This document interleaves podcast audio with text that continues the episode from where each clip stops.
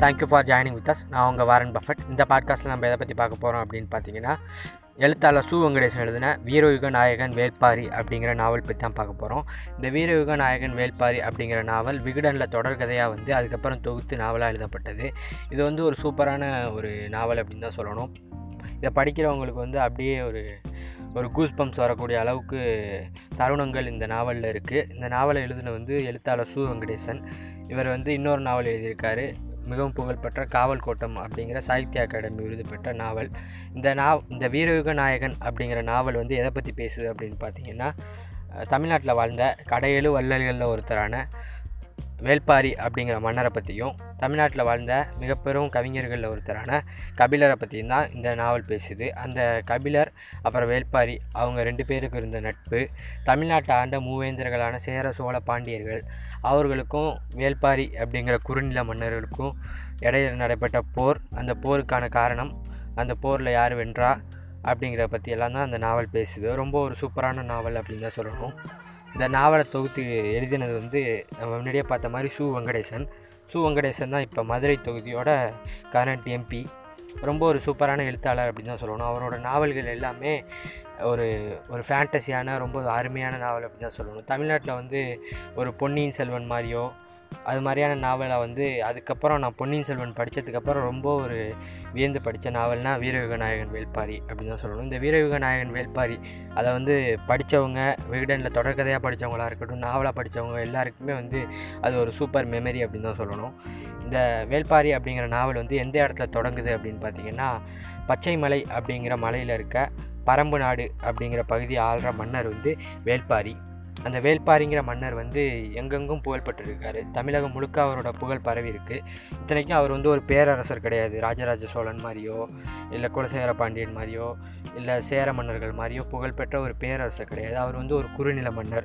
ஒரு குறிப்பிட்ட பகுதியை மட்டுமே ஒரு ஆளுக்கு கீழே வச்சுக்கக்கூடிய ஒரு குறுநில மன்னர். அந்த மன்னரோட புகழ் வந்து அந்த தமிழ்நாடு முழுக்கவும் பரவி அந்த காலகட்டத்தில் இருந்த தமிழ் நிலங்கள் எல்லா இடத்துலையும் அவரோட புகழ் பரவி இருக்குது பாணர்கள் அப்படின்னு சொல்லுவாங்க. பாணர்கள்னால் இப்போ கவிஞர்கள் இருக்காங்க. அதில் கவிஞர்கள் அவங்கள மாதிரி பாணர்கள் வந்து ஒரு குழுவாக போய் ஒரு பாட்டு பாடி மன்னரை மகிழ்விச்சு மக்களை மகிழ்விச்சு அவங்களோட வருமானத்தை சம்பாரித்து வாழ்கிற ஒரு மக்கள் ஒரு இன மக்கள். அந்த மக்கள் வந்து எங்கெங்கும் பாரியோட புகழையும் பாரியோட வள்ளல் தன்மையும் பாடிக்கிட்டே அவங்களோட ட்ராவல் இருக்குது அப்படி இருக்க காலகட்டத்தில் ஒரு தமிழகத்தின் மாபெரும் கவிஞரான நம்ம கபிலர் வந்து ஒரு இடத்துல ஒரு பாண்டிய நாட்டு குறுநில மன்னரோட அவையில் ஒரு இரவு விருந்தில் பங்கேற்று கல்லருந்தி ரெண்டு பேரும் உரையாடிக்கிட்டு இருக்காங்க.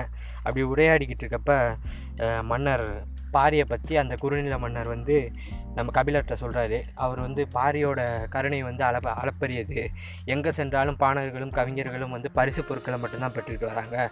ஆனால் பாரிக்கிட்ட போனால் மட்டும்தான் அவங்களுக்கு வந்து கருணை அப்படிங்கிற ஒன்று கிடைக்கிது அப்படின்னு சொல்கிறாரு இந்த கருணை அப்படிங்கிறதுல உடன்பாடு இல்லாத கபிலர் என்ன பண்ணுறாருன்னா அதுக்கு எதிரான வாதத்தை எடுத்து வைக்கிறாரு. கருணை அப்படிங்கிறது எப்படி இருக்கணும்னா குழந்தையோட குரல் கேட்டோன்னா தானாக பால் சுரக்கிற தாயின் மார்புக்கு இணையானது கருணை.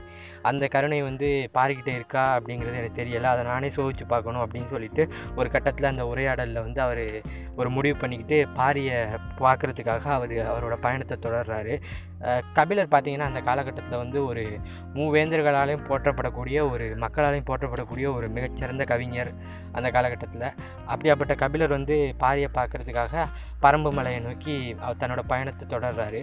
அந்த பாரி ஆளுகைக்கு உட்பட்ட பரம்பு மலை அப்படிங்கிறது வந்து மூணு பகுதியாக இருக்கும். அது வந்து காரமலை நடுமலை ஆதிமலை அப்படின்னு சொல்லிட்டு இவரோட பயணத்தை காரமலை அடிவாரத்துலேருந்து தொடங்குறாரு நம்மளோட கபிலர்.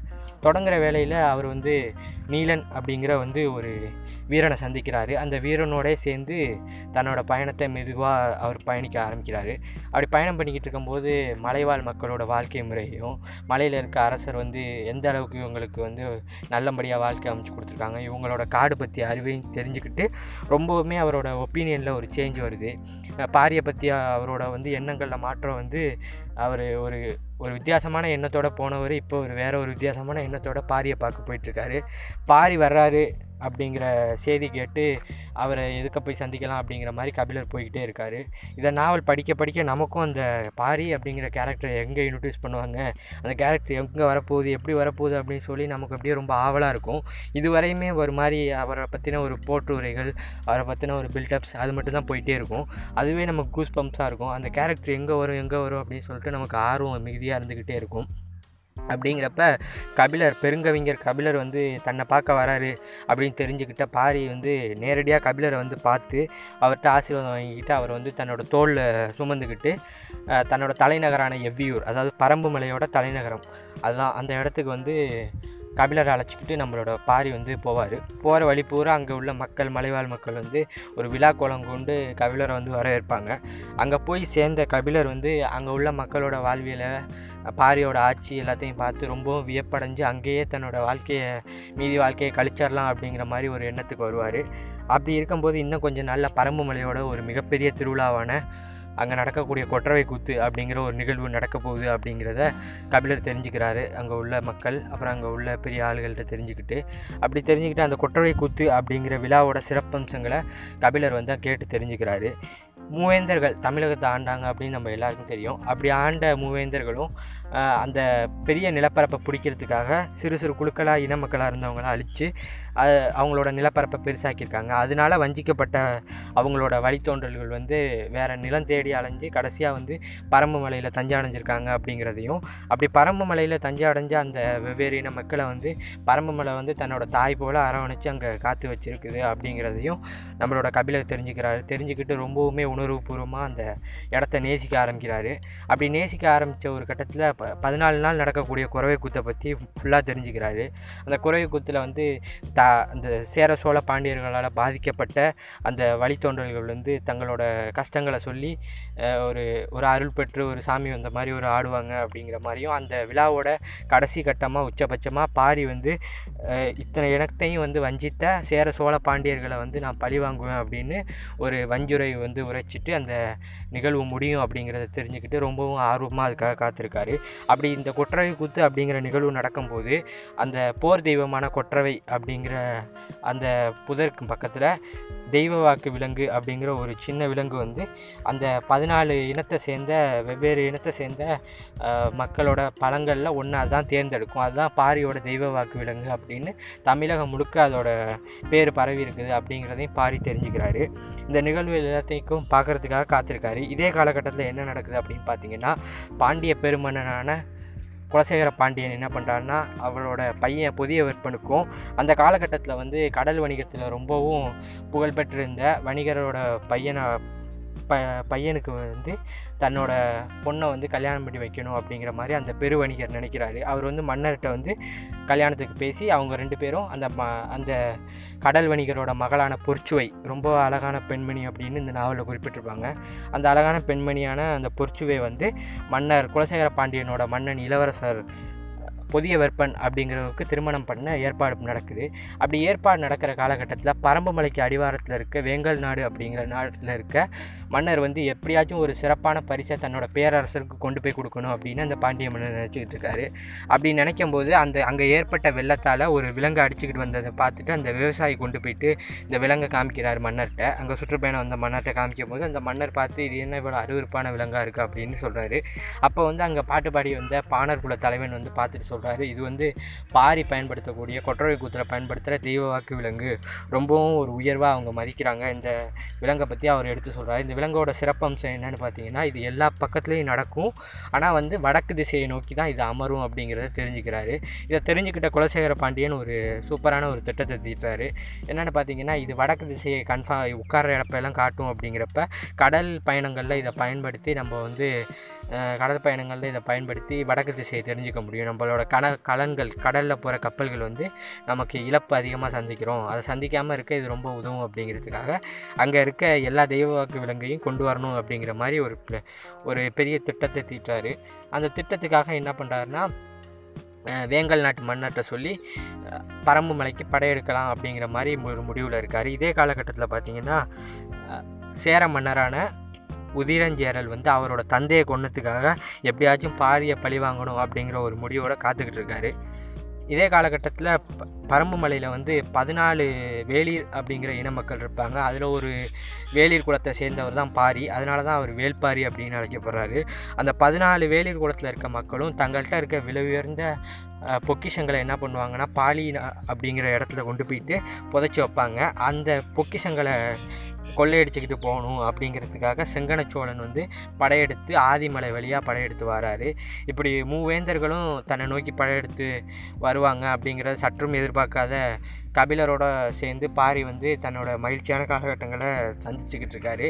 அப்போ வந்து முத முதல்ல என்ன பண்ணுறாங்க அப்படின்னு பார்த்தீங்கன்னா குலசேகர பாண்டியன் வந்து திரையர்கள் அப்படின்னு ஏற்கனவே அடிமைப்படுத்தப்பட்ட ஒரு இன மக்களை வச்சு அந்த அங்கே இருக்க அங்கே விலங்குகளை கொண்டு வரணும் அப்படின்னு பார்க்குறாரு அந்த தெய்வ வாக்கு விலங்கு. அதில் வந்து அவர் முயற்சியில் கடைசியில் பார்த்தீங்கன்னா பாரி வந்து பாண்டியர்களோட மிகவும் புகழ்பெற்ற வைப்பூர் துறைமுகம். அந்த துறைமுகத்தை வந்து தீக்கிரைக்கு ஆக்கிறாரு அதே மாதிரி ஆதிமலையிலேருந்து படையெடுத்து வந்த செங்கனச்சோழனை இவர் வந்து ரொம்ப சாதுரியமாக மலையிலேருந்தே அட்டாக் பண்ணி அவரையும் வீழ்த்திடுறாரு. இப்படி எல்லா பக்கமும் நமக்கு தோல்வி அப்படிங்கிறத தெரிஞ்சுக்கிட்ட குலசேகர பாண்டியன் ஒரு அறிவார்ந்து யோசித்து ஒரு திட்டத்தை தீட்டுறாரு. அந்த திட்டம் என்னென்னு பார்த்தீங்கன்னா அந்த காலகட்டத்தில் வந்து யவன தேசத்துக்கும் தமிழகத்துக்குமான ஒரு வணிகங்கிறது ரொம்ப வந்து கொடி கட்டி பறந்துச்சு அப்படின்னு தான் சொல்லணும். அதனால் யவன தேசம் அப்படியே ரோமானியபுரியை சேர்ந்த ஹிப்பகலஸ் அப்படிங்கிற ஒருத்தரை வந்து பேசி மற்ற இரண்டு மன்னர்கள் சேர சோழ பாண்டியர்கள் அப்படி மூணு பேரும் ஒரு குழுவாக இணைஞ்சாதான் பாரியை வந்து எதிர்த்து நமக்கு தேவைகளை வந்து தீர்த்துக்க முடியும் அப்படின்னு குலசேகர பாண்டியன் திட்டம் போட்டு அந்த ஹிப்பாலாஸை வச்சு பேச வச்சு அவர் வந்து ஒரு போருக்கு தயாராகிறாங்க. போர் நடக்கிற இடம் வந்து தீர்மானிக்கப்படுது. அது வந்து தட்டியங்காடு அப்படிங்கிற ஒரு பகுதி தீர்மானிக்கப்படுது. அந்த தட்டியங்காடு அப்படிங்கிற பகுதி பார்த்திங்கன்னா ரொம்பவும் ஒரு வறட்சியான பகுதி. ஓணான்களும் கரையான்களும் மட்டுமே வாழக்கூடிய அந்த பகுதியில் தான் போர் நடக்க போகுது அப்படிங்கிறது தீர்மானிக்கப்படுது. அந்த தட்டியங்காட்டு பகுதியில் வந்து பார்த்திங்கன்னா வீரர்கள் வந்து படையணிகள் உருவாக்கப்படுது. இரநூறு வீரர்கள் அணிஞ்ச ஒரு படைக்கு தலைவனாக ஒரு முதலியும் பன்னெண்டு முதலிக்கு தலைவனாக ஒரு வராயன்களும். அந்த வராயன்களுக்கு மொத்தத்துக்கும் தலைவனாக வந்து கருங்கைவாணன் அப்படிங்கிற பாண்டிய குலத்து ஒரு படைத்தளபதி வந்து தலைமை ஏற்கிறாரு. அதே மாதிரி இதில் நாலில் ஒரு பங்கு கூட இல்லாத பாரியோட படைக்கு முடியன் அப்படிங்கிற பாரியோட ஒருத்தர் வந்து தளபதி வந்து ஒரு போர் வீரனாக அதோட தளபதியாக பதவி ஏற்று சண்டை கிளம்புறாங்க. இந்த சண்டையில் பாரி ஜெயிச்சாரா? மூவேந்தர்களை எதிர்த்து பாரி ஜெயிச்சு வென்று அவரோட நாட்டோட பெருமையை நிலைக்காத்தாரா? இல்லை மூவேந்தர்களும் பாண்டியை வீழ்த்தினார்களா? அப்படிங்கிறது தான் இந்த நாவலோட முழு கதை. இந்த நாவல் வந்து உங்களுக்கு இதான் கதை அப்படிங்கிறதுனால இந்த கதை மட்டுமே இந்த நாவல் கிடையாது அப்படின்னு நினச்சா நமக்கு தான் தோல்வி. இதில் இருக்க ஒவ்வொரு விஷயங்களும் ரொம்ப அறிவார்ந்து இருக்கும். ஒரு வந்து ஒரு ஜோடிச்சதாக இருக்காது. அந்த அவங்க காட்டை பற்றியான அவங்களோட கணிப்பு. ஒரு ஒரு கட்டத்தில் வந்து நாவ இந்த இந்த நாவலில் வந்து கபிலர் வந்து ஒரு நாவல் பழம் சாப்பிட்ற மாதிரி ஒரு சினாரியோ வரும். அந்த சினாரியோவில் வந்து அங்கே இருக்க ஒரு வயது முதிர்ந்த காட்டில் வாழ்கிற ஒரு ஆட்களோடு உட்காந்து சாப்பிடும்போது அவங்க வந்து நாவல் பழத்தை பற்றி அவங்களோட அறிவு அதை வந்து அவங்க வந்து கபிலர்கிட்ட சொல்லும்போது கபிலர் அப்படியே வியந்து போயிருப்பார். காட்டில் இருக்க மக்களோட வாழ்க்கை முறை எப்படி இருக்கும்? மன்னர் பாரியோட வள்ளல் குணம் எப்படி இருக்கும்? அவங்களோட வீரம் எப்படி இருக்கும்? அப்படிங்கிறது எல்லாத்தையும் பார்த்து ஒரு கட்டத்துக்கு மேலே கபிலர் வந்து வியந்துருவார். கா இவரோட பாரியோட பொண்ணுங்களான அங்கவை சங்கவையை வந்து கல்யாணம் பண்ணி வச்சது கபிலர் தான் அப்படிங்கிறது வந்து நம்மளோட சங்க இலக்கியங்களில் இருக்குது அவர் தான் வந்து ரெண்டு பொண்ணுக்கும் கல்யாணம் பண்ணி வச்சார் அப்படின்னு சொல்லிட்டு. இந்த நாவலில் பார்த்தீங்கன்னா ரொம்பவுமே ஒரு அட்வென்ச்சர்ஸான நாவல் அப்படின்னு தான் சொல்லணும். மலை காடு அப்படின்னு சொல்லிட்டு போர் நடக்கிற இடங்கள் அவங்களோட அறிவு அப்படிலாம் கிட்டத்தட்ட ஒரு ஹாலிவுட் மூவி அளவுக்கு தான் இருக்கும். தமிழ் டேரக்டர்ஸ் யாரும் இந்த நாவலை படிச்சிருப்பாங்கன்னு தான் நினைக்கிறேன். ஆனால் வந்து அவங்க இதுக்கு நிறைய பொருட்செலவாகவும் என்னன்னு சொல்லிட்டு தெரில படம் எடுக்காமல் இருக்காங்க. பாகுபலியோடலாம் கம்பேர் பண்ணால் இதெல்லாம் சூப்பரான கதை அப்படின்னு தான் சொல்லணும். உங்களுக்கு வந்து கேரக்டரைசேஷன்லாம் வந்து ரொம்ப ஒரு ஃபேக்காலாம் இருக்காது. இப்போ காடர் அப்படிங்கிற ஒரு இனத்தை வச்சு செங்கனச்சோழன் வந்து பாரி அட்டாக் பண்ணுறதுக்காக ஆதிமலையிலேருந்து வருவார். அந்த காடர் அப்படிங்கிற இனத்துக்கு வந்து ஒரு முன்கதை போகும். அந்த முன்கதை கேட்டால் நமக்கு அதை விட ஒரு ரொம்ப கூஸ்பம்ஸாக இருக்கும். வெத்தலைக்கும் வெத்தலையோட வரலாறு ஒரு கட்டத்தில் வரும். அது மாதிரி சொல்லிட்டு காடு அங்கே இருக்க பழங்கள் எல்லாத்துக்குமான ஒரு வரலாறு அந்த வரலாறு ஒரு உண்மையான வரலாறாக கூட இருக்கும். நீங்கள் வேள்பாரி அப்படிங்கிற இந்த நாவல் படித்ததுக்கப்புறம் உங்களுக்கு வந்து கிட்டத்தட்ட அந்த மன்னர் மேலே ஒரு காதல் ஏற்பட்டுரும் அப்படின்னு தான் சொல்லணும். சு வெங்கடேசன் வந்து இந்த நாவலை வந்து ரொம்ப அருமையாக எழுதியிருக்காரு. ஒரு மன்னன் அப்படிங்கிறவங்க எப்படி இருக்கணும்?